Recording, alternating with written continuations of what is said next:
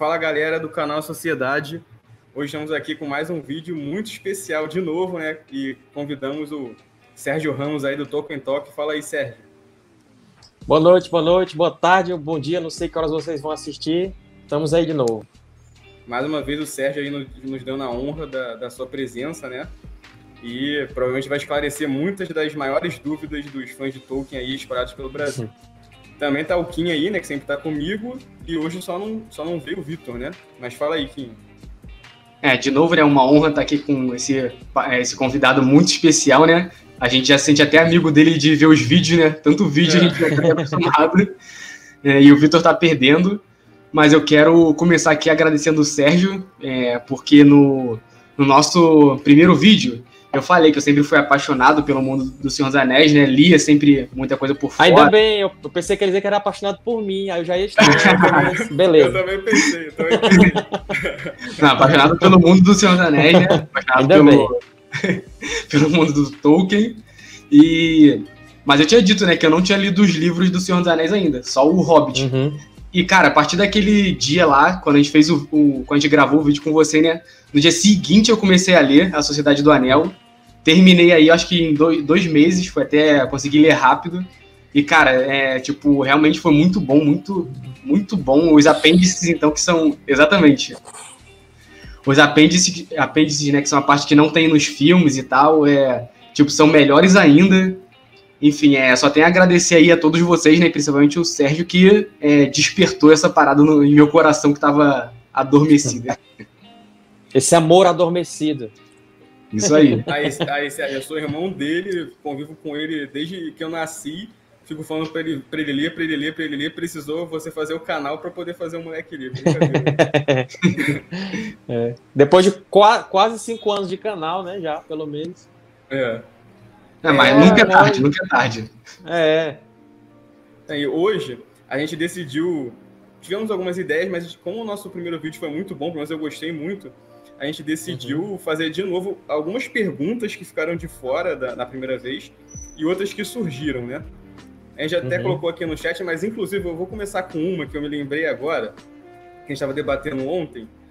E vamos lá. Sérgio, é uma, uma situação uma coisa ruim dos livros, pelo menos na minha opinião, é quando o Tolkien está descrevendo a natureza, né? Porque, para mim, é chato. E, segundo, eu acho que só uma pessoa que conhece muito de vegetação, de, de geografia, de botânica, consegue é, imaginar com clareza o que ele está descrevendo, né? O problema que a gente tem hoje é que, por causa dos filmes, por mais que a gente não queira, é, a imagem dos filmes vem na nossa mente, né? Uhum. É, então, são duas perguntas em uma. Primeiro, o que, que você acha sobre, quando você está lendo sobre as descrições da natureza? Deixa, deixa eu fazer um. Uma. Um adicional, faz isso. É, ontem a gente estava conversando sobre isso, né? O Vitor estava aqui em casa e a gente tipo chegou na conclusão de que é, essa parte do livro assim sobre essa descrição da natureza ficou meio é uma coisa meio do passado para as pessoas que liam muito, não tinham tanta informação, né, como fi é, filmes, vídeos, etc. Então eles conseguiam trabalhar melhor a criatividade. Então a gente acha que quando Tolkien escreveu naquela época, nos anos 50, né, eu acho que foi isso, as pessoas daquela época conseguiam é, pegar bem melhor essa parte. E para a gente já fica muito mais complicado. Essa, pelo menos, foi o que a gente chegou mais ou menos. É, é porque é o seguinte, o Tolkien ele tinha aquela ideia do mundo secundário, né? Então, para ele, quanto mais descrição tivesse, melhor seria para você se sentir imerso naquele mundo. Então, é por isso que ele faz tantas descrições. E outra coisa, é, é, é tem aquela teoria do Ronald Keynes da tridimensionalidade da obra do Tolkien.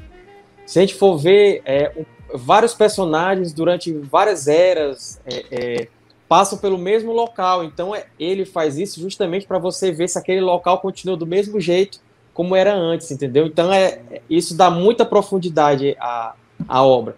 A, numa primeira leitura ou quando você está lendo mais rápido, realmente às vezes você fica mais é, é, Urze, que negócio é esse de Urze? Eu não sei nem que diabo é isso. Aqui só tem aqui só tem é, é, é, é mangueira, é, não sei o que. Use. Aí você tem que procurar o que é uma Use, né? Mas isso. isso aí que vai enriquecer o vocabulário, enriquecer a sua, o seu conhecimento de geografia e tudo. Então, e outra coisa, você pode ir por esse, por esse lado, não, eu não quero nem saber disso, eu vou, vou ler aqui rapidinho e vou passar para o que interessa. Então, É, tá, use, tá, deve ser uma vegetação, não sei o que, não sei o que. Ou então você realmente, você uma hora você vai parar e você vai pesquisar, olhar no dicionário e tudo, então você vai se aprofundar. Então, é momentos também, é, vai depender de cada pessoa, mas o Tolkien fazia isso realmente. E outra coisa, ele era um amante da natureza. Então ele não podia deixar de, de fazer as descrições, até porque vários dos locais que ele, que ele criou, ele viu na, na se inspirou em locais pelos quais ele passou na vida real, né, no nosso mundo primário. Então ele fez questão de tirar fotografias e colocar essas fotografias descritas lá no, nos livros. E tem até o. A gente brinca lá no Tolkien Talk, no nosso grupo, que o Ted Naismith, que é um dos maiores ilustradores de Tolkien, ele é como se fosse um fotógrafo da Terra-média, porque ele consegue pegar exatamente as descrições do Tolkien e colocar em, em imagens, né? Então é fantástico. Eu acho legal essa parte aí eu acho que, assim, me falta muito conhecimento. Eu teria que parar e realmente analisar bem minuciosamente para conseguir. É, são muitas palavras que eu não conheço, teria que estar pesquisando dicionário, imagens e tudo para conseguir construir aquilo na mente, né? E a questão do filme, que acaba atrapalhando, né? Porque você imagina logo o filme, né? É. É... Eu lembro que na parte do condado, ele saindo do, do condado, né? É cheia dessas descrições, né? Eu lembro que eu sempre lia com o celular na, na mão e eu colocava lá SEB, o que que é, tipo, hum. SEB. Me sentia até burro, é, era tanta viva. Coisa, é, era tanta coisa que eu não é que eu não sabia, que eu fiquei, caraca, isso deve ser um idiota, meu vocabulário deve ter mil palavras, sabe? Vai lá, continua aí. E a outra pergunta, que era mais ou menos dentro dessa, é qual era o público-alvo do Tolkien? Se ele já escreveu sobre isso em algum lugar? Né? Se ele já declarou alguma coisa nesse sentido, por quê? Eu acho, claro que, pô, de novo, né? A minha cabeça aqui de 2020 do Brasil, então totalmente diferente, né? Lá da, da Europa, da Inglaterra daquela época. Mas me parece que é uma leitura que não é pro povão, entendeu? Digamos assim. Uma, uma coisa assim, mais é, restrita, né? Porque eu acho que você tem que ter um, um certo nível de conhecimento, principalmente naquela época em que muitas, até muitas pessoas nem sabiam ler, né? Tem alguma, algum relato dele sobre isso? É, eu não, ve, eu não vejo como uma leitura elitista, porque ele realmente ele fez para vender. Claro que ele fez aquilo que ele queria escrever, sem interferências de, de ninguém dizendo, ó, oh, você tem que escrever isso ou aquilo, mas por que, que eu digo que ele fez com intuito comercial? Porque ele tinha escrito só o Hobbit e aí a própria editora encomendou a ele, eu acho até que eu falei naquele, na, na, na, primeira vez que eu participei com vocês, que é a editora que encomendou a continuação do Hobbit, né? Então, por isso que ele, que ele escreveu O Senhor dos Anéis. Então, ele fez realmente o quê? Pensando em, no, nos leitores comuns, ele não pensou num leitor específico. E ele não, não queria, por exemplo, ah, não, vou escrever aqui no estilo que reconheça que eu sou um professor de Oxford, de alguma coisa aqui, assim, também nunca vi nada a respeito disso. Agora, o fato dele usar vários termos é, é, um pouco arcaicos é porque justamente ele, ele vem dessa tradição mais medievalista, né? Ele queria resgatar aquele estilo mais medieval, uma coisa mais antiga, resgatar palavras que não se usavam mais tanto. Então, talvez por isso passe essa ideia de, de ser uma coisa mais erudita, mais, mais elitista, mas não, mas não é. Ele não escreveu pensando nisso. Ele escreveu pensando, como ele falou no próprio é, no prefácio da segunda edição. Ele escreveu é, é, no intuito de divertir as pessoas. Então, quem escreve para divertir, não escreve pensando em fazer uma coisa elitizada, né? Ele quer que as pessoas leiam, se emocionem e tudo. E, e achem legal a história. Então, foi mais nesse sentido aí. Então, o problema é que eu que sou burro mesmo. Né? o problema é o problema é quem está segurando o livro. é isso aí.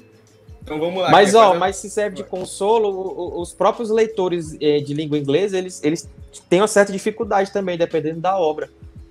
Eles têm que. É igual a gente, a gente tem que ficar olhando no dicionário, eh, pesquisando, eles fazem a mesma coisa também. Eu acho que é, por, por, que é porque, por mais que a gente tenha o costume de ler, naquela época as pessoas liam mais, né? Até porque não tinha outra. Tinha poucas outras formas de entretenimento, uhum. né? Por mais que eu e, por exemplo, muito, o próprio, eu o próprio mais do que lendo. E o próprio exemplo que eu dei da Uzi naquele outro, na outra pergunta, aqui a gente não tem esse tipo de vegetação. Então lá talvez eles saibam porque é uma vegetação que ocorre lá, mas aqui não tem. Então é mais uhum. um, um, fator que a gente tem que correr atrás, né? Dobrado. É, tem isso também. Fico só imaginando vocês aí que conseguem ler o, o The History of Middle-earth em inglês aí, cara, deve ser maior trabalheira, né? Porque ler os, os, em português já é complicado, ler em inglês deve ser pesadíssimo. Depende do volume, né? Tem, tem uns que são mais puxados ali pro, pro começo da mitologia, que ele começou a criar, e esses aí são mais, mais, mais difíceis. Mas mais pro final, acho que fica até. E na, na fase que mostra a escrita do Senhor dos Anéis, é, eu acho mais fácil. E o último volume também é mais simples, são, são alguns ensaios e tal. Depende do volume. Uhum. Já leu tudo? Não, ainda não. Pesquisei muito, olhei muito, mas ler completo só acho que uns três ou quatro.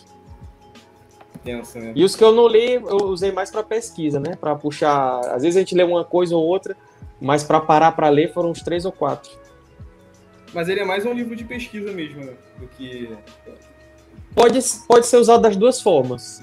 Ou, ou uhum. só para consulta, ou então para ver, porque assim, é, é, mais ou menos metade dele é, é, a escrita, como é que ele foi criando o Legendário do Silmarillion. Mais ou menos uns três ou quatro volumes é do Senhor dos Anéis. Então mostra to toda a evolução, é, os personagens que tinham no começo, que depois ele tirou, que modificou. E já mais para o final são ensaios, é, são mais é, ensaios soltos, assim, de, de temas diversos. Caraca. É, e, outro fator que complica, né? Só o último comentário é que os nomes em inglês também mudam, né? Tipo, não é Valfenda, é, uhum. inglês é. Rivendell. Rivendell. É. Então é. Acaba que, sei lá, né? Você acaba ficando meio perdido com nomes que você já tá até acostumado. Mas é. Vamos é. começar então a pergunta aqui da lista? Bora. Beleza, eu vou ou você vai aqui? Na vai primeira. você, vai primeiro. Tá. Então, Sérgio, nossas perguntas aqui elas não estão seguindo nenhuma ordem cronológica, nem de nada. É só realmente que a gente foi uhum. pensando, foi lendo o livro, anotando, algumas até foram se respondendo. Mas a primeira que eu deixei aqui é uma pergunta que eu, pelo menos, é, fiquei sentindo a falta no Senhor dos Anéis. Talvez no Silmarillion é, tem uma explicação, ou em algum outro livro. Né? É, o que seria o poder dos Istari?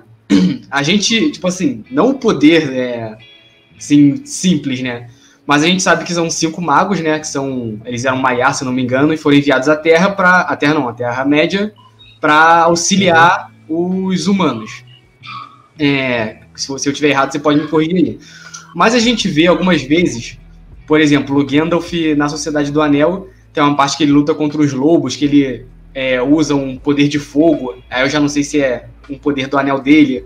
O Saruman, ele usa muito a manipulação dele. Mas assim, a gente não vê um poder assim, é. Como é que eu posso explicar? Um poder Se... hollywoodiano. É. Bolas de fogo. É. é. Soltar bola eu... de fogo com a mão. E até no... imagino que eles não consigam fazer isso. Mas é. O que faz eles serem poderosos, sabe? Seria o é. Saruman esse poder de manipulação dele, o Gandalf a sabedoria, talvez. Ou tem algum poder assim mais hollywoodiano. Só mais uma coisa. É. é além disso, nem sempre é, o Gandalf, algumas vezes ele demonstra ter poder, mas em outras situações parece que ele não tem poder nenhum, ele age como um humano qualquer. É. Uhum. Então só essa adição. Pode falar. É, para saber mais dos Istari, tem um ensaio sobre os Istari na Encontros Inacabados. Então já fica aí a dica para quem não leu ainda e procurar, porque lá o Tolkien explicou é, a ordem que eles chegaram, por que, que eles vieram, alguns nomes que eles tinham lá em Aman, né, na, nas Terras Imortais. Mas basicamente é, eles, eles são, como você falou, são Maiar, né? Ou seja, são aquelas criaturas é, é, divinas. Só que como os Valar perceberam que eles se intrometeram demais na vida dos filhos de Ilúvatar lá na Primeira Era, então, pra, já no caso do Sauron, eles preferiram não atuar tão diretamente. Então, eles, eles ordenaram que, que esses Maiar que vieram como Istari, eles assumissem essas formas humanas ficassem é, com seus poderes limitados e, e, sem grandes demonstrações né, de, de, de poder. É, com relação aos poderes deles, né, a gente tem alguns, alguns relances, como você falou lá do Gandalf, que ele, ele, ele tem essa capacidade, ele toca fogo na, na, na, nas pinhas né, e joga nos lobos. E, sei lá, ele quebra a ponte de Casadum também com o cajado dele. É, já o Saruman demonstra um, Tanto é que o nome dele é Homem Habilidoso, né? A tradução do nome dele. Então ele tem uma habilidade extrema. Ele, ele era um fazedor de anéis também. A gente não sabe se esses anéis que ele fazia tinham poderes ou não, mas ele sabia fazer anéis. O Radagast, ele é citado como um mestre das formas né, e das cores. Então, mestre das formas. Então, talvez ele fosse capaz de mudar de forma. Mestre das cores, a gente já não entende muito bem porque o Tolkien não explica. Ele só fala isso, mestre das cores. E dos Magos Azuis ele não fala nada, né? Só diz que eles foram é, liderar várias versões, mas no final eles foram liderar uma certa resistência contra o Sauron no, no leste. No, no leste. Então, assim, de forma geral, os poderes deles são o quê? Eu vejo assim, são os mesmos dos elfos, só que de forma mais ampla. O que, o que são os elfos de Tolkien? São é, aquilo que nós, seres humanos, deveríamos almejar ser, ou seja, pessoas mais unidas com a natureza. Não estou falando aqui de negócio de ecologia, nada não. É você saber conviver com a natureza e tirar dela é, o melhor, né? E, e, e, e, sem, sem deturpações, sem, sem corromper a natureza. Então, por que, que os elfos conseguem fazer coisas que os homens lá não conseguem? Porque os elfos vivem numa comunhão quase que perfeita com a natureza. Então, e os Maiar, muito mais do que isso. Então, por isso que eles têm mais poder do que os elfos, né? Então, o que os elfos já fazem ali, Galadriel, Elrond, por exemplo, o Elrond ele, ele invocou uma, uma, uma espécie de um maremoto, né? Uma, naquela passagem lá do, do dos Vals do Eisen, do, os Cavaleiros Negros estão perseguindo lá os Hobbits e tal, o Frodo, e aí ele lança aquela jorrada de água lá. Então aquilo foi a obra do Elrond, né?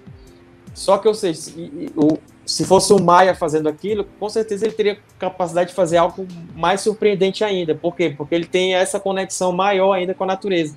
Porque a magia do Tolkien é isso. A magia é você é, aplicar uma habilidade num certo, num certo ofício, né? E, e, essa habilidade não é uma habilidade artificial, aquela habilidade da tecnologia, por exemplo. Essa, a tecnologia já é vista como algo maligno, né? Até que o Saruman, ele, ele é um um entusiasta da tecnologia e ele, para isso, ele tem que destruir árvores, ele cria erosões no solo, tudo aquilo, né, com auxílio dos Ox. Então é mais ou menos isso. Não dá para saber direito o que eles fazem, mas é essa conexão com a natureza que faz com que eles é, tenham esse poder. E lógico, o fato de serem seres divinos, né? Só que eles não podiam, como eu falei, não podiam fazer amplas demonstrações de poder porque estava fora da, da missão deles, né?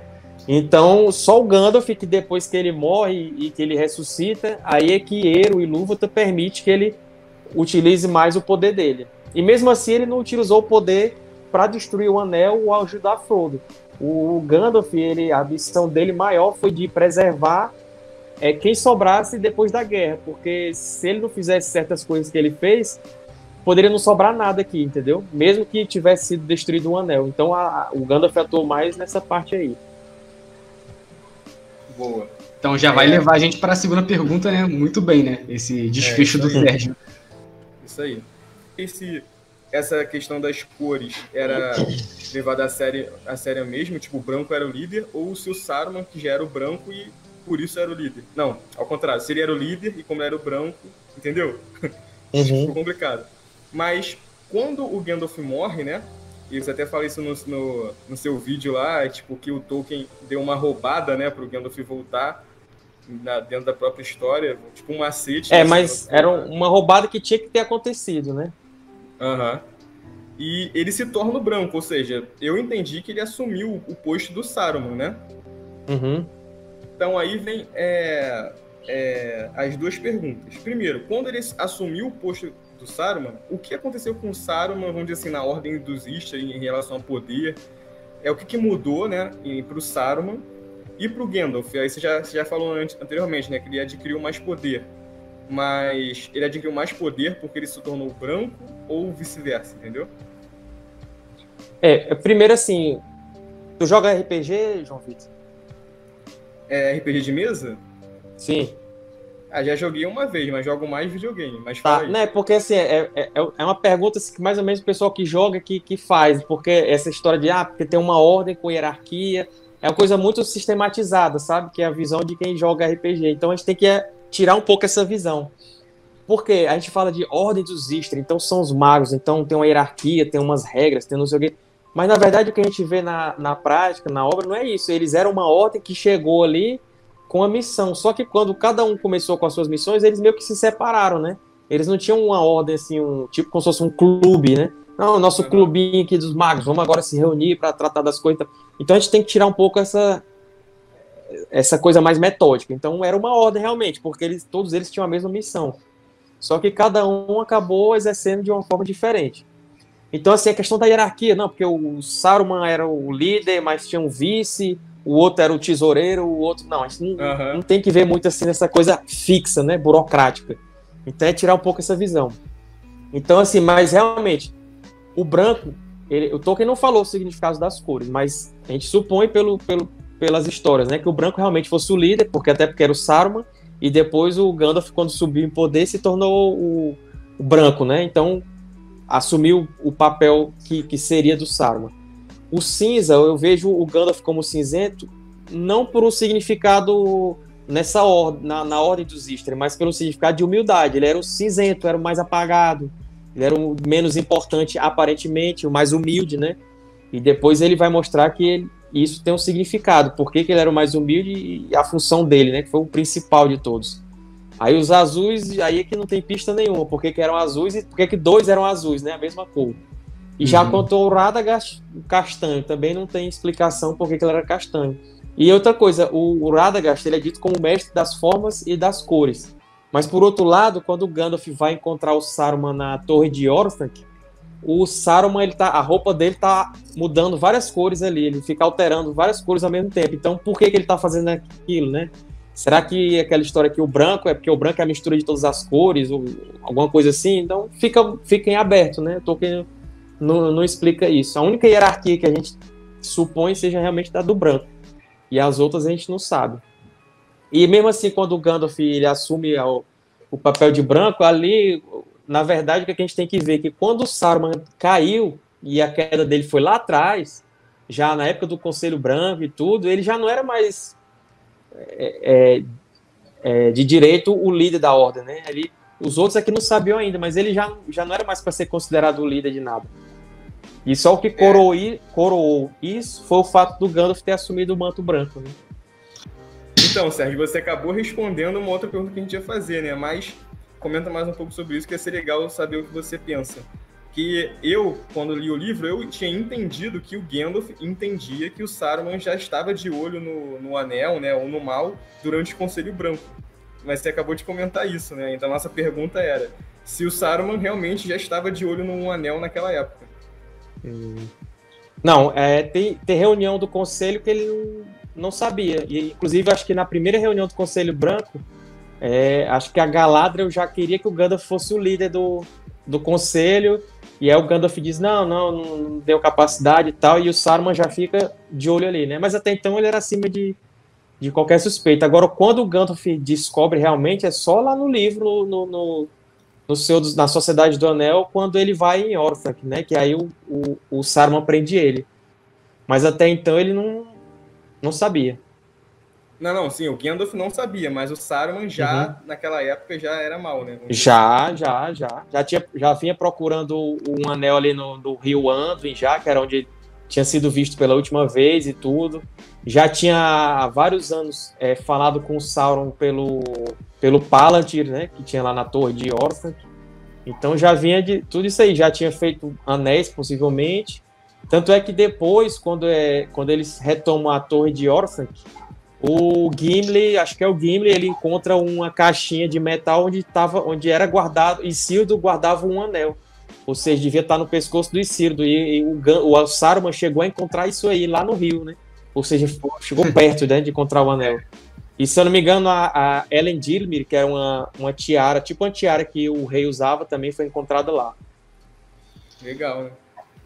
A gente vinha, é, eu e quem discutindo sobre isso já enquanto a gente lia o livro se o Saruman, ele ele estava mais ou menos junto com o Sauron. Era isso que eu ia falar. Ele não, mas ele não pretendia se submeter ao Sauron, né? Ele pretendia futuramente subjugar o Sauron, ou ele está, eles estavam, assim, tipo, juntos contra um inimigo maior e depois eles dois iam brigar entre si, ou se eles dois... É, eles dois não, né? Porque cada um era bem individualista. mas se pelo menos oficialmente eles planejavam governar juntos ou algo do tipo. É, ele não chega a entrar nesse detalhe no livro, mas o, o pelo que eu lembro, é, realmente ele, o Saruman finge uma aliança com o Sauron, né? Mas só que ele estava procurando um anel e, e, se ele encontrasse, ele não ia entregar para o Sauron, ele ia ficar para ele. Então ele ficando para ele, possivelmente ele que queria dominar tudo, né? Tem até uma discussão no, no, nas duas torres logo no início, quando tá nos capítulos do Merry e do Pippin, que eles são capturados pelos Uruk-hai, e tem uma discussão entre os Uruk-hai do Saruman e os orcs do Sauron, que os orcs falam que, era, uhum. que eles tinham que ser levados lá para Mordor, e os Uruk-hai dizem que não, que eles têm que ser levado pra, levados para Orthanc. Então ali você vê que tem uma, um conflito entre os dois, né? Mas é. é... Vamos lá então para nossa próxima pergunta. É, chega de Saruman. É, chega de Saruman. é, tem um capítulo, Sérgio, nas duas torres, que, se eu não me engano, é no Portão Negro, que o Frodo chega numa discussão com o Smeagol, que o Smeagol tá guiando, né, o Frodo e o Sen até Mordor, e o Smeagol não deixa eles entrarem pelo Portão Negro, como se fosse lá pela porta principal de Mordor. E o Smeagol fala que tem um caminho secreto e tal, só que os hobbits ainda estão desconfiados dele, principalmente o Sen. E o Frodo fala é, pro Smeagol que se ele, caso ele estivesse mentindo, mentindo, é, o Frodo usaria o anel e o Smeagol se mataria caso o Frodo quisesse. Eu achei isso, tipo assim, é surpreendente e estranho. É, o que, que você tem para comentar sobre isso? Porque o Smeagol jurou é... e levaria eles até Mordor. Mas é, essa cena assim me chamou a atenção. É, eu acho que foi só um blefe dele mesmo, porque ele não sabia, ele só sabia usar o anel para ficar invisível, ele não ia saber para dominar outras pessoas. Ainda ah, não, né? sim. né? Até aquele ponto da história ainda não. Ah, eu pensei que talvez fosse até algo mais é, do Smeagol do que do Frodo, fosse o juramento que ele fez, alguma coisa do tipo. Mas, enfim, respondido. Então, próximo. Pode ir. É... O que aconteceu na, tipo, sobre o Aragorn, né? Que é o rei, que retornou, etc. Na linhagem dele, quando foi a interrupção em que os, os a linhagem dele, a linhagem real, né, de verdade, deixou de ser é, deixou o governo para os regentes. O que aconteceu nesse ponto? Então, é um comentário aqui. Isso tem nos apêndices do Senhor dos Anéis, que eu lembro que fala sobre a história de Gondor e etc. É, mas deixa o Sérgio explicar aí. É, essa é uma longa história, né? Mas, resumindo, é porque existiam, na verdade, os dois reinos, né? Já o, o reino do norte, que era Arnor, e o reino do sul, que era Gondor. Então, cada um tinha a sua linhagem real. Até o ponto que no norte, é, esse o reino, grande reino de Arnor, ele se dividiu em três, ficou Arthedain, Rudaur e Cardolan.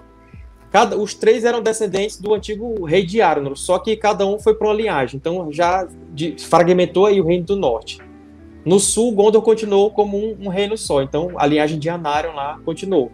No norte era a linhagem de Isildur.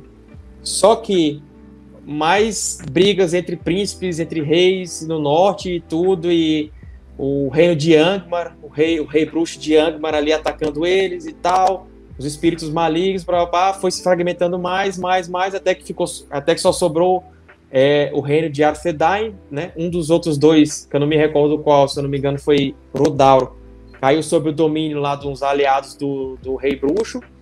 E aí a linhagem, a linhagem acabou nos outros dois, então só ficou a linhagem de Arcedain. E o, o último rei de Arcedain foi Arvedui. Ele morreu é, perseguido pelas forças do, do rei bruxo, ele fugiu para o norte, lá naquele ele, ele, que morre com na neve, né? É, buscando refúgio em, em, lá no nos Lossos, que é os homens das neves de Foroshel.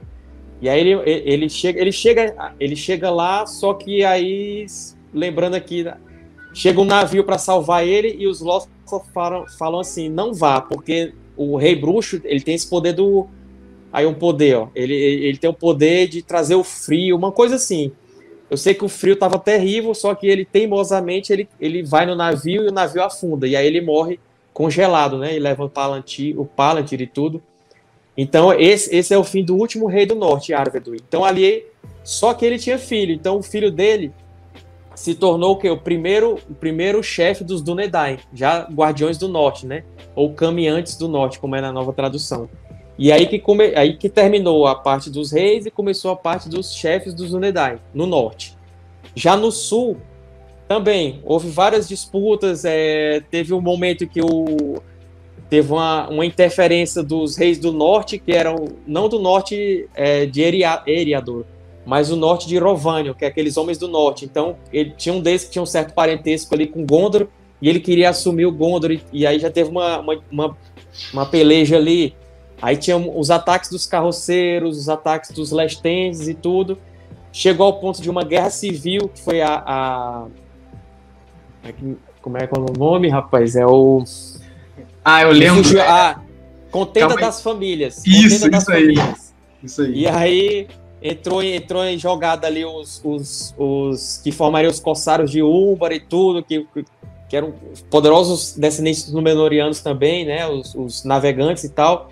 E aí era Castamir o nome do, dele, o Castamir, o usurpador, então, quer dizer, uma terrível guerra civil e foi tudo isso foi deteriorando o reino, né? Até chegar ao ponto, se eu não me engano, foi Earnur II, que ele tinha ele tinha uma certa peleja, uma certa rixa com o Rei Bruxo. E quando o Rei Bruxo estava no sul, agora não me lembro se foi no sul, mas teve um certo ponto que Glorfindel estava até junto, e aí o rei, o, o, rei Bruxo fez o desafio, né? E Earnur, que era o último rei, resolveu segui-lo para enfrentar esse desafio e combatê-lo. Só que aí ele nunca mais foi visto. Então aí acabou, é, é, cortou a linhagem do sul. E aí, a partir de então, os regentes começaram a, a, a governar Gondor. Então ficou assim, no norte não tinha mais reino, estava fragmentado, acabou, e no sul Gondor ficou na mão, nas mãos dos regentes. Só que a linhagem do norte ela nunca parou. É, os chefes do Dúnedain eles sempre mantiveram a linhagem intacta, né? Até chegar no Aragorn. E o Aragorn, além dele ter esse sangue do norte, ele também, no determinado ponto da linhagem dele, tinha um sangue de, do sul. Então, por isso que ele podia depois assumir o reinado unificado do norte e do sul, porque ele era tanto herdeiro do norte quanto do sul. Então, ele é o herdeiro de tudo, né? O alto rei. Então, é mais ou menos isso. E acho até que a contenda dos, das famílias foi um pouco sobre isso, né? Sobre um herdeiro do norte que iria assumir no sul, né? Acho que teve, teve alguma coisa Isso. E ele, esse que tenta assumir na contenda das famílias, ele era herdeiro de direito também. Só que aí os gondorianos puros, não, você não vai aceitar um homem do norte, um selvagem, vir aqui e, e nos governar, né?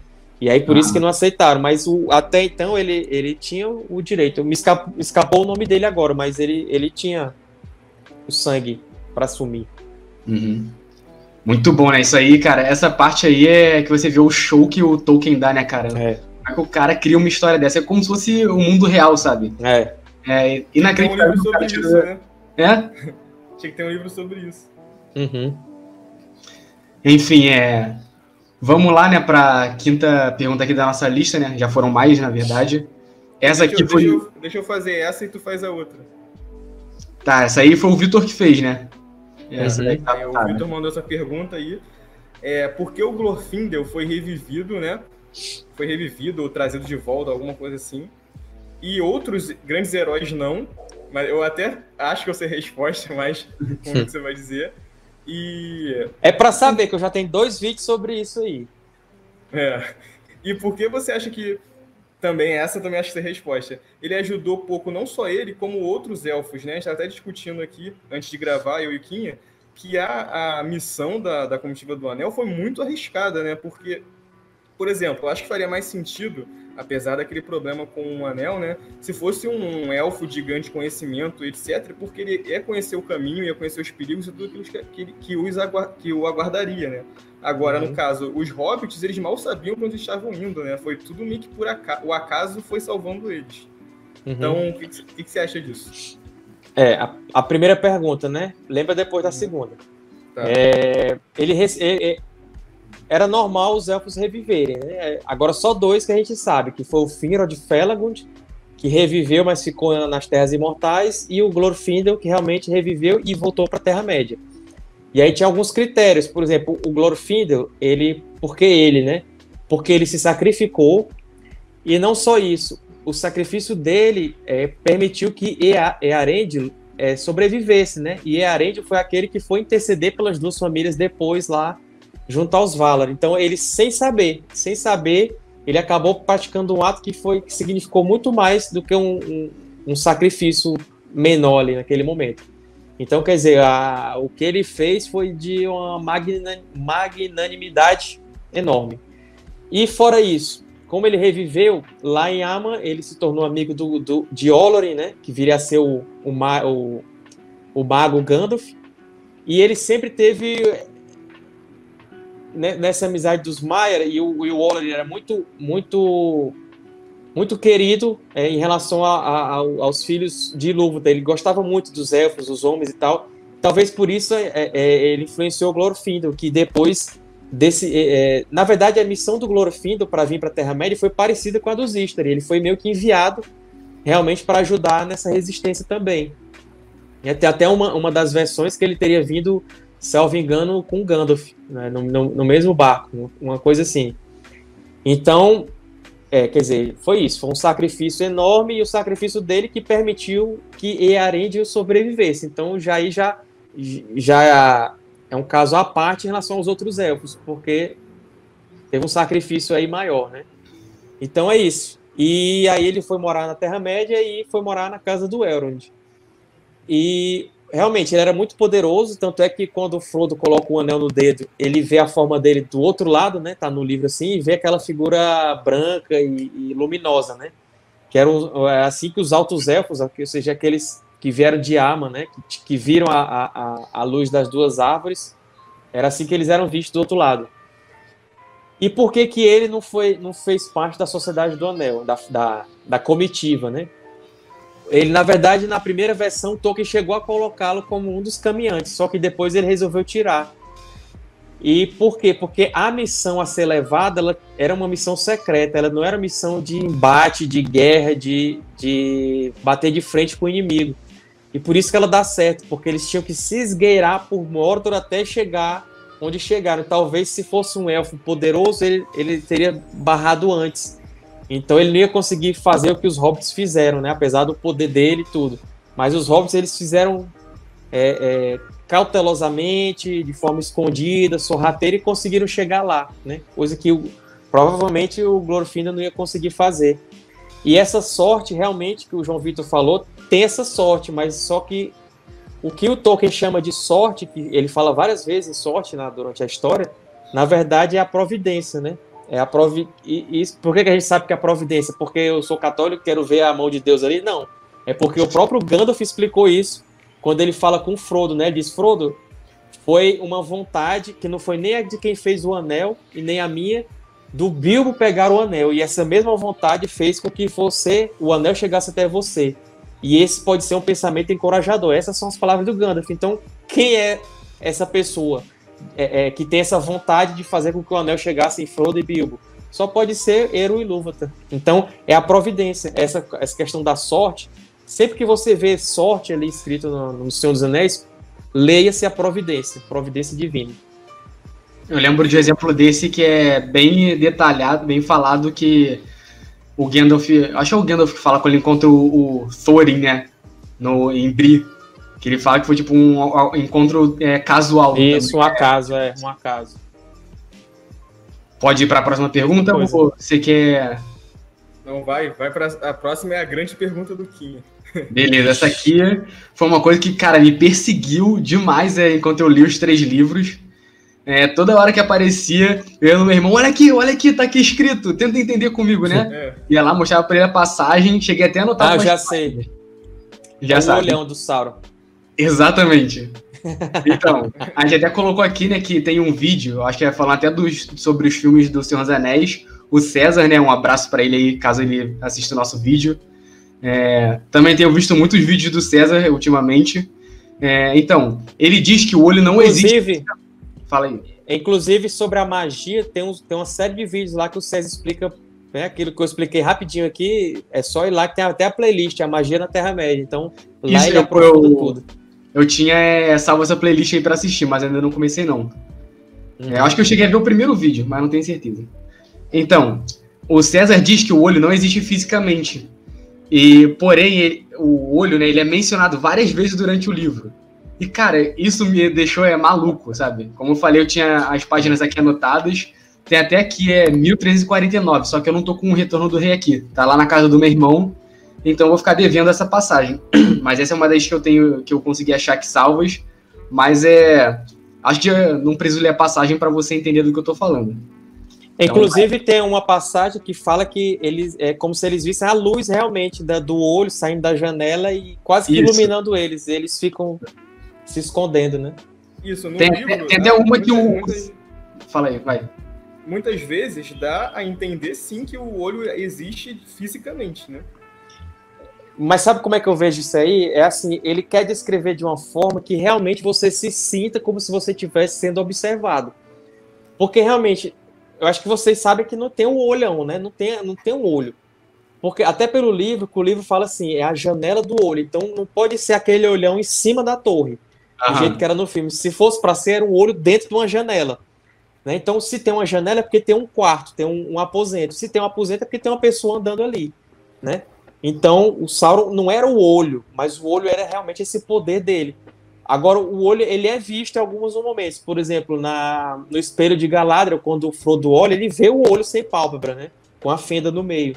Então ele vê aquilo, mas eu acho que ele vê aquilo não é um olho é, literal, não é um olho literal, é o, é, o, é o porque o olho é o símbolo do Sauron, né? É, é ele sente que tem alguma coisa olhando para ele a gente não pode ver o olho como realmente um olho, né, globo ocular ali. Aquele olho de gato. Pareça. É, e o olho de gato é uma referência até ao Tevildo, né, que é o príncipe dos gatos, que foi a primeira versão do Sauron lá atrás, na, na primeira versão da mitologia. É, que era um. Tevildo era tipo o, o braço direito ali do, do Morgoth, do Melkor. Não tinha nem o R ainda, era Melkor.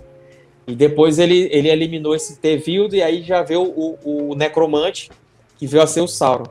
Então, mas esse resquício ficou, né? Do olho, do olho com a fenda. Mas a gente pode ver assim, é, é, é, é uma forma que o Tolkien encontrou de dizer, olha, eles sentiam essa força, que era como se fosse uma força observando, tentando encontrá-los. Uhum. Mas não eram. Realmente não tinha um farol ali, um tipo um farol, um olho com uma luz iluminando eles ali. Mas você se sente assim, porque acho que era a forma que o Tolkien encontrou de descrever. Agora, se você vê, tem uma passagem lá de A História da Terra-média, quando o Tolkien está explicando a questão dos orcs, ele fala que os orcs também sentiam o olho de Morgoth atrás deles. Então, se tinha o olho de Morgoth, é, o mesmo, é como se fosse o mesmo poder do olho de Sauron. Né? Só que também nunca é descrito um olhão do Morgoth, né? Nunca tem isso. É a mesma coisa lá para o Sauron. E tem até uma, uma, outra passagem quando ele fala da, de Beren e Lúthien, que quando o Sauron é, pegou a ilha né, de Tol Sirion, e aí criou lá a Ilha dos Lobisomens, tem até um vídeo recente agora do Tolkien Talk, ele também ele observava tudo, lá de cima da torre. Então, quer dizer, o Sauron sempre teve isso, de ficar de olho em todo mundo ali, né, desde, de, desde a da primeira era. Então, vejam o olho assim, que figuras de linguagem, é, realmente a, o Frodo vê um olho, mas não é que o Sauron fosse o olho. Era, era uma descrição que o Tolkien encontrou para descrever aquele poder ali. Né? Um, um poder de observação, de domínio, de, de busca. Né? Mas não é o olho literal, realmente.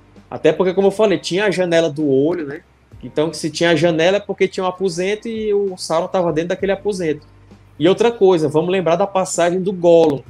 Quando ele foi preso e foi torturado nas masmorras lá de Mordor, ele fala que viu a mão negra de Sauron com quatro dedos, né? Então, se ele viu a mão dele com quatro dedos, é porque ele não era um olhão, ele era uma pessoa realmente só com, com, a, com corpo físico como se fosse humano.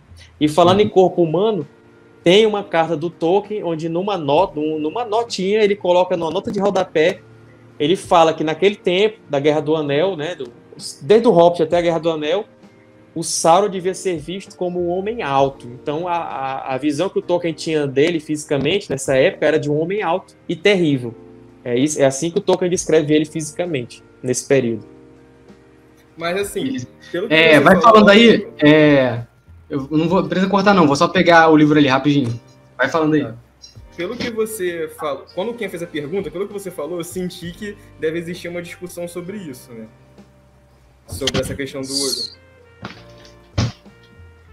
Sobrar. Não, porque a, a, discussão era se ele era ou não o olho, né? Mas assim, tem tanta coisa que mostra que ele não era o olho. É porque assim, é, eu, eu, eu, eu, fico meio assim, porque é muita gente que acha que ele era o olho, né? Aí a discussão é essa.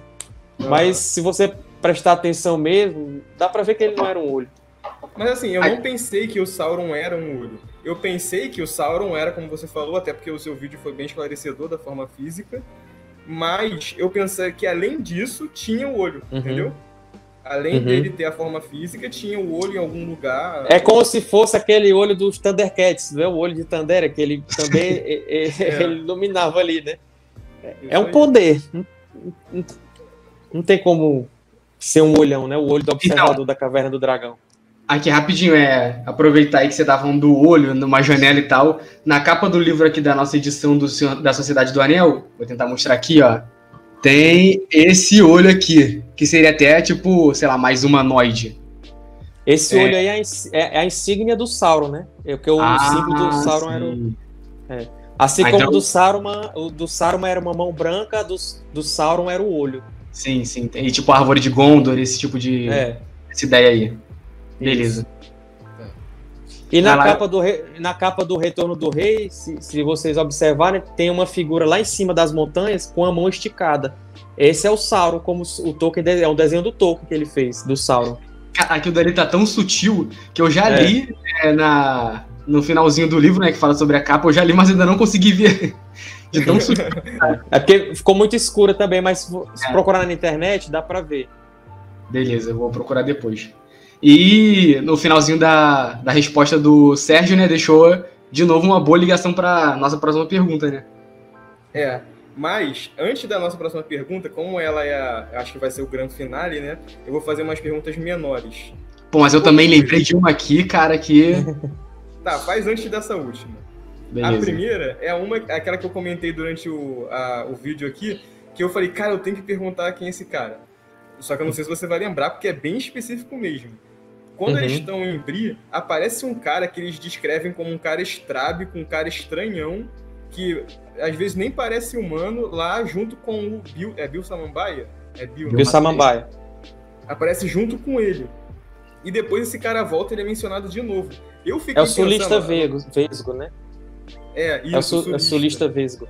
Isso aí. Eu fiquei pensando, sinceramente, não sei se é viagem, que o cara é um orc disfarçado, alguma coisa assim mas não falam mais sobre ele. Você sabe alguma coisa sobre isso?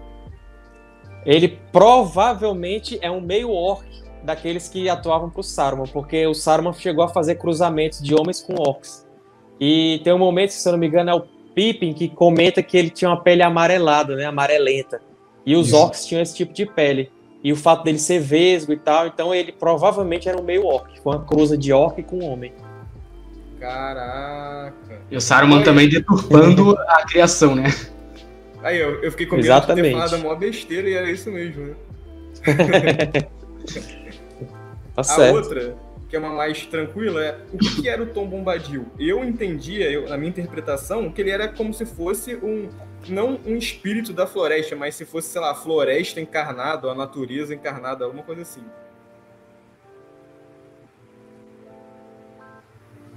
É, cortou aqui, mas eu consegui pegar a pergunta. É o seguinte, tá. o, o, Tom Bombadil, a única definição, entre aspas, que o Tolkien deu para ele foi numa carta da época que ele estava escrevendo O Senhor dos Anéis. E quando ele, ele começou a escrever o livro, ele estava procurando quem que seria o, o, protagonista e tal.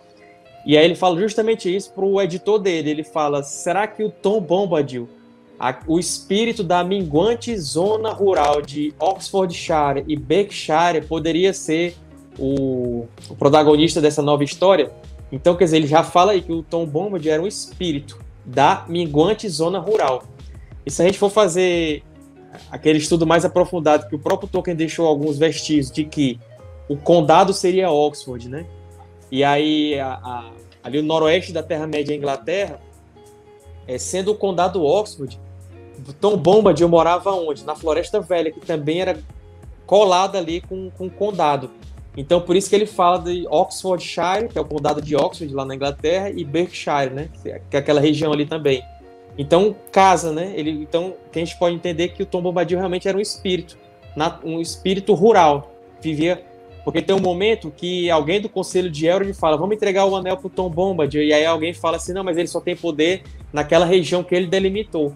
Então, se lá naquela carta, quando o Tolkien estava começando a escrever o Senhor dos Anéis, ele fala que é o espírito da zona rural daquele, daquela região, e depois no Conselho de Elrond alguém fala que ele escolheu aquela delimitação da Floresta Velha, então tá batendo aí. Então ele realmente era um espírito que tinha a ver com a natureza. Eu não vejo como personificação da floresta, porque eu não vejo indicativo disso. Eu vejo como uma pessoa que tem uma conexão com a, com a natureza, naquelas canções, nas poesias que ele faz, e aí ele consegue controlar, né? Porque é eu falei antes, né? Que quanto maior a conexão com a natureza, maior o seu poder ali na Terra-média, né? Então, olha aí um Tom Bombadil aí nessa história, né? Então, eu vejo mais assim, ele deve ter sido algum desses espíritos que entraram no mundo, é, é diferente dos Valer e do Ma dos Maier, realmente uma coisa misteriosa, um espírito sui generis, ou seja, só tem ele do tipo dele, mas que entrou aqui altamente poderoso, né? Então, o que ele era realmente, o Tolkien mesmo fez questão de dizer que algumas coisas deviam ficar sem explicação. Então, essa é uma delas. Mas ele acabou deixando essa carta que fala, né? Que é o espírito da Miguante Zona Rural. Então, esse aí é mais ou menos o caminho para tentar entender quem ele é. É, tem até uma passagem interessante dele que o Frodo, o Frodo chega a oferecer o anel, mostrar o anel para ele. Não sei se estou viajando ele nem liga, né, pro anel. Acho que isso acontece. Não, ele coloca no dedo, ele coloca no dedo e não fica invisível.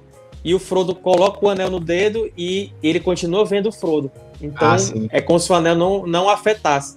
O pessoal até diz assim, não, mas é porque ele era uma criatura tão poderosa que ele era mais não é que ele era tão poderoso, é que o anel não o afetava. Talvez outras coisas o afetassem, né? A interpretação deve ser essa. Agora, uhum. o anel realmente, não, aparentemente, não teve nenhum efeito nele. Beleza. Você vai fazer mais uma dessas perguntas aí, é menores ou eu posso... Vai, manda tu aí e depois a gente vai pro final. Tá. Aqui, é essa minha pergunta, cara, ou vai ser uma daquelas que talvez a gente se alongue bem, ou vai ser uma daquelas resumidaça. Vai ser uma frase ponto final. Mas uma coisa que eu é, fui pensando enquanto eu lia é que a gente sabe que existem, tipo, divindades, né? Não sei se esse é o termo correto. Mas existem existências que estão em outro plano. Tipo, o Ilúvatar, os, os Valar e os Maiar, certo? Eles estão em outro plano. E existem os seres vivos normais, os homens, os anãos, os hobbits, etc. Como que esses seres vivos normais, você daqui, sei lá, o Boromir, que ele é até um cavaleiro nobre e tal, ele não é uma pessoa comum. Como que ele se relaciona, como que ele imagina esse outro plano, esse, esse essas pessoas comuns têm noção, noções dessas, dessas, dessas divindades, dessa da criação e tudo mais, sabe? Eles têm essa noção acho... de, é. de, mundo ou eles só vivem e ponto final? Aí depende de quão próximo é cada, cada grupo, cada população está do, da tradição dos elfos, né? Ou uhum. seja, os elfos, lógico, não tem nem o que dizer, porque eles viram os Maiar, viram os Valar com os próprios olhos, então eles. Eles estão bem próximos. Sabem, né? É. Os homens, os Dunedain, por exemplo, os Númenóreanos, eles já. É, os primeiros conviveram com Eonwe, que era o arauto de Manwë. Então eles também são bem próximos aí do conhecimento que os elfos tinham, né? É, depois, é, quando eles vão para a Terra-média, os que mantiveram a tradição, eles sabiam. Tanto é que o, o Aragorn, porque ele é o modelo, o, o, o grande modelo tolkieniano para um governante, porque ele conhecia a tradição. Então, eu até eu falei no, no, na outra participação. Por quê? Porque ele conhecia a tradição, conhecer a tradição é você saber quem criou o mundo, como é que a, a, a ordem foi, foi estabelecida, quem é quem estabeleceu essa ordem. Então, Aragorn devia ter essa noção. Agora sim, pessoas comuns e hobbits e é, aí provavelmente eles não tinham essa noção. Mas embora, por exemplo, o, o Sam e o Frodo tinham conhecimento de Elbereth, né, de Varda. Então, quer dizer, aqueles mais eruditos, como eu falei, quanto mais próximo da tradição élfica, mais você ia saber é, do mundo metafísico, né, do mundo espiritual. Então, talvez aqueles hobbits menos letrados, né, os que tiveram menos estudo, esses aí não, não iam ter muita noção. Já os anãos, por exemplo, eles já, já tinham uma crença própria, né? Que, que os pais deles dormiam na pedra e depois renasciam. Né? Então, é, então sempre ficou a dúvida se era o próprio pai de cada família que renascia, ou se era porque um descendente era tão parecido com ele que, que era reencarnado, alguma coisa assim, né? Uhum. Então, quer dizer, cada raça tem a sua crença, mas quanto mais próximo dos elfos, mais próximo está da verdade, né? Beleza, só é, dos comentários é que eu assisti a sua playlist inteira dos anãos aí. Parabéns, cara. Foi, foi um show muito bom. É, indico para todo mundo que tá vendo aqui. E também é uma coisa é, que me parece é que nesse período do Senhor dos Anéis, né? É, que eu acho que é no 3900 e pouco da Terceira Era, me parece ser um momento 2018. de decadência. Me parece um período de decadência uhum. geral. Poucas pessoas é, estariam próximas dessa tradição, dos elfos, desses conhecimentos. É, a raça dos homens é. Até o Arundio fala, né? Tipo, que tá decaindo demais. Então, é, você concorda com, com esse pensamento que eu, que eu tive? Ou tô falando besteira? Sem dúvidas. É, tudo que era na primeira era, tudo era mais grandioso, mais rico, mais brilhante, mais tudo. Então, e com o passar das eras, tudo foi piorando, né? A decadência foi chegando, tudo. Tanto é que por isso que os elfos foram indo embora, né? As criaturas foram sumindo, tudo. É aquela velha história, né? A magia foi sumindo, digamos assim, né? A, a velha uhum. tradição foi, foi dando lugar a outra coisa. Tudo foi, foi ficando em menor escala, né? Tudo ficou assim, a, as coisas maiores, mais grandiosas foram ficando presas no passado. E ali realmente o que a gente vê já é já é uma coisa bem mais bem mais deteriorada, né? É, me, me lembra até o período que a gente vive hoje no mundo, né? Isso é opinião minha, pelo menos. Acho que a gente está num momento parecido. E também me parece que o Aragorn, ele foi realmente, tipo assim, ele era o último resquício da, da raça dos homens, né? Tipo, é, é o último cara que tinha aquela altividade, essa palavra existe? Não, altivez do passado. Altivez, altivez. Então, ele me parece que era o último é, realmente ele... com essa altivez. Se ele morresse. Mas ele veio justamente. A vida estaria perdida. Então. Mas o Aragorn. É Pode. Tá cortando aqui. Agora vai. Ah, é porque o, o, o Aragorn, ele, ele veio justamente para fazer uma restauração. Por isso que, apesar dele vir daquela linhagem élfica, ele já vinha de muitas e muitas gerações. E aí, por que, que ele casou com a Arwen? Justamente para para reatar é, é, esse elo que tinha do passado, porque a Arwen era descendente de Maia, né, de, de, de elfo e de homem. Ou seja, a linhagem dela, o sangue dela é altamente é, é nobre, né? E o Aragorn casando com ela e dando início a essa nova dinastia, né, do rei Elessar, e aí promoveu essa restauração no reino. Então ele veio como um restaurador da, da do, não digo da glória, mas do, da tradição do passado, né, da, da nobreza do passado. Beleza. É, Agora eu encerrei, só, pode, ir, pode ir. É, os elfos, ou era uma especificidade do Elrond, que é meio elfo, né? Eles podiam escolher a mortalidade, porque dá a entender o tempo inteiro que Arwen ia escolher a mortalidade para ficar com Aragorn. Né? É, só os, os, os, filhos de Elros, quer dizer, os meio-elfos primeiro, o, o, o, que a gente chama realmente os Perevil, né? São os, os filhos de Elrond, né? Mas o Elros e o Elrond, que eram filhos de Earendil, eles tiveram a chance de escolher, porque eles foram, né, os, os não foram os primeiros meio-elfos, porque o, o, o, filho da Lúthien já foi, né, o, o Dior. Só que o Dior morreu muito jovem, né, ele foi morto lá na, salvo engano, no segundo fratricídio dos elfos, então ele não, não chegou ao ponto de ter que escolher qual a raça que ele ia ser. Então ele foi contado entre os elfos. Mas para chegar ao ponto de ter que escolher a qual família ia ser, foi Earendil, né? Earendil e Elwin. Eles escolheram ser da família dos elfos. E aí os filhos deles ficaram com essa possibilidade de escolher. Como o Euros escolheu ser homem, então tem até o vídeo dos meus elfos lá no canal que faz muito tempo que eu fiz, mas eu estou tentando relembrar as regras aqui. Quando ele escolhe ser homem, aí os descendentes dele não têm escolha. Por exemplo, Euros, os filhos de Euros não tiveram mais escolha, porque Euros já tinha escolhido por eles a raça humana. Então, os filhos de Euros tiveram que ser homens. Agora, já no caso do Elrond, porque o Elrond escolheu ser elfo. Então, como ele escolheu ser elfo, os descendentes dele ainda tinham essa possibilidade de escolher ser elfo ou ser homem. E aí, dos três, né, o Eladan, Eorohir e Arwen, só a Arwen escolheu ser da família dos homens, justamente pelo amor ao Aragorn.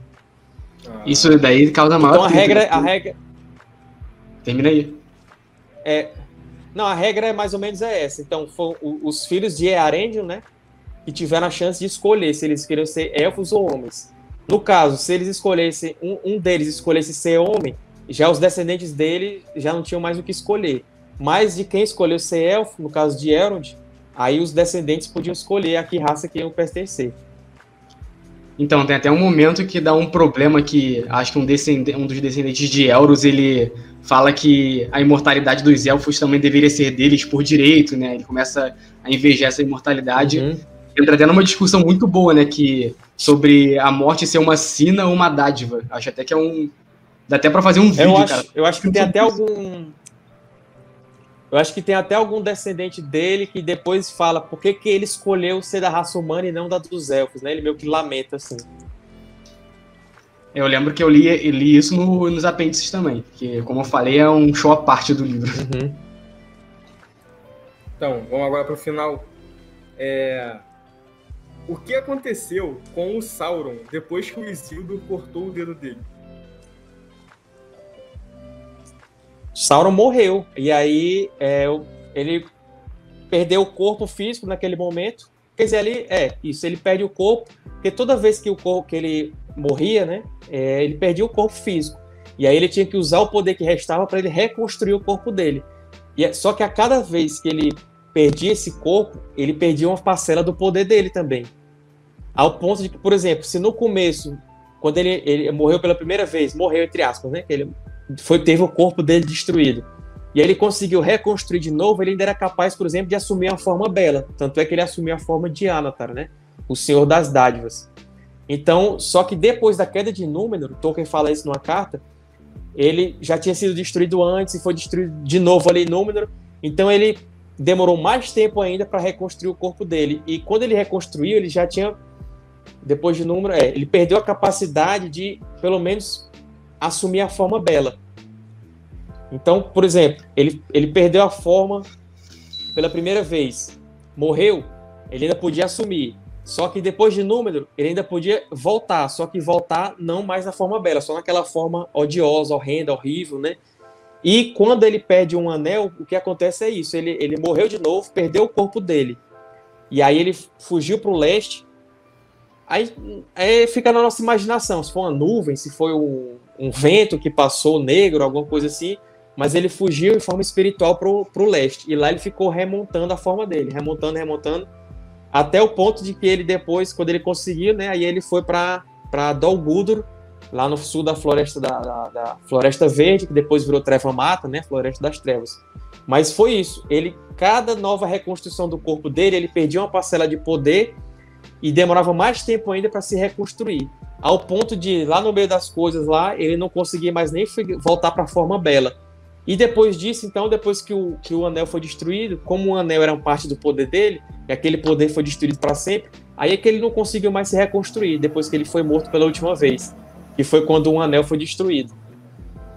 Ah, e... isso, é, isso é uma característica do, dos, dos Ainur que se corporificaram. Por exemplo, o Morgoth, quanto mais ele deturpava o mundo, né, a Terra, mais poder ele dispersava. Quanto mais poder ele dispersava também para os servos dele, mais fraco ele ficava e mais preso à forma física ele ficava. Ao ponto de, quando ele luta com o Fingolfin, é, ele fica mancando para o resto da vida, né? Quando o Fingolfin dá um ataque na perna dele, ele fica, ele passa a mancar para o resto da vida e quando o Thorodor chega, né, a grande águia, e fere o rosto dele, ele fica com a cicatriz também para o resto da existência dele. Ou seja, ele também já, nessa de reconstrução, de dissipação do poder dele, ele ficou tão preso ao corpo que até cicatriz ele ficou. Ficou manco, né? Então tinha essa, essas coisas aí que, que acabavam marcando o, o corpo de, daquele Aino que ficava muito tempo preso à matéria, né? E quando o Sauron foi para Dol Guldur, Dol Guldur, né? Uhum. E, uhum. e o Gandalf foi para lá e tal, ele morreu de novo naquela, naquela ocasião? Não, ali ele fugiu. Ele não teve nem aquela luta do filme também não existiu. Quando eles vão lá para Dol Guldur, talvez tenha havido alguma luta com os servos, mas o Sauron mesmo ele foge. Ele não fica para lutar não. Ah. E é, os orcs eles existem independ independentemente do Sauron? Existem. Agora sim, essa é aquela questão controversa do se eles tinham vontade própria ou não, muita coisa, mas em resumo, é, quando um Senhor Sombrio, seja Morgoth ou seja Sauron, atuava muito em cima deles ali, aí eles iam perdendo cada vez mais a vontade, né? Eles, eles, eles ficavam cada vez mais controláveis. Ao ponto de, por exemplo, quando o Morgoth foi derrotado e, e, e foi banido, aqueles, aqueles orcs que, que atuavam para ele, eles ficaram meio que perdidos, não, não sabia. Então demorou muito tempo para eles voltarem a, a ter uma vontade própria. É mais ou menos isso. Por isso que até quando o Sauron morre, alguns dos orcs lá eles ficam meio igual barata tonta, né? Não sabia o que fazer uhum. mais. Mas é por isso que eles, eles quase que tinham perdido a autonomia deles. E aí eles tinham que re, é, retrabalhar essa autonomia depois que não tinha mais aquela vontade atuando sobre, sobre a mente deles, né? Show. Então é isso. Só mais uma para fechar, vou tentar te colocar numa saia justa aqui. é, tem alguma coisa que você não gosta no Senhor dos Anéis ou na obra do Tolkien de, de, forma, de forma geral? Não gostar, não sei, mas assim, eu, se for para escolher, eu prefiro a prosa do que a poesia. Eu não sou muito de poesia.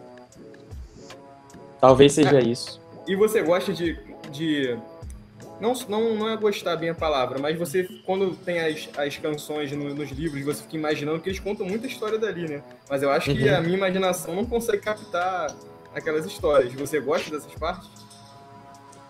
Aí eu gosto porque é, é, é para pegar a história, né?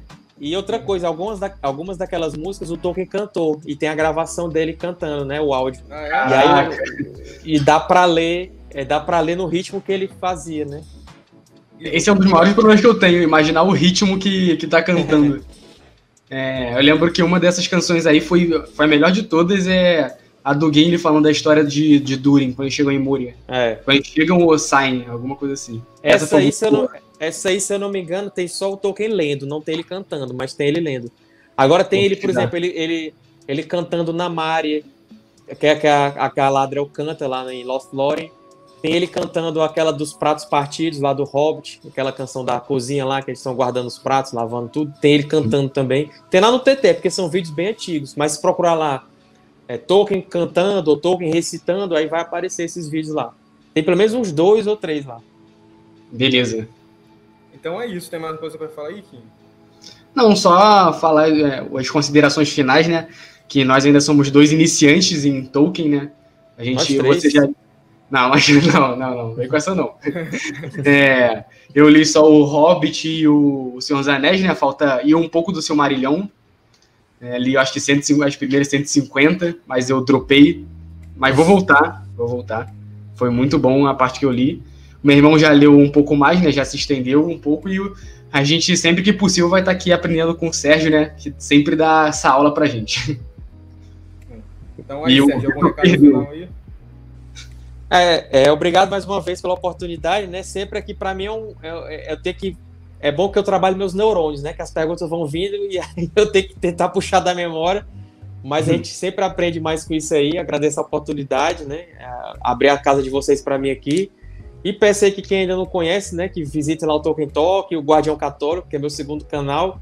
E sigam a gente nas redes sociais e tudo lá. Curtam, se inscrevam, compartilhem, deixem comentários. E quem não está inscrito ainda no canal dos meninos aqui na sociedade, se inscrevam aí também, deixa o um comentário, deixa o like. E vamos aí, até a próxima. Então, valeu. Então, galera, é isso aí. Espero que vocês tenham gostado. Como o Sérgio falou, se inscrevam no nosso canal Sociedade, se inscrevam no Tolkien Talk, no Guardião Católico e no podcast do Vitor, né? Espero que a gente, ano que vem aí, quem sabe a gente faça mais alguma coisa, talvez sobre o seu Marillion, os contos inacabados, vamos ver, né? A gente vai conversando. Boa. Então é isso aí, galera. Valeu! Valeu! Um.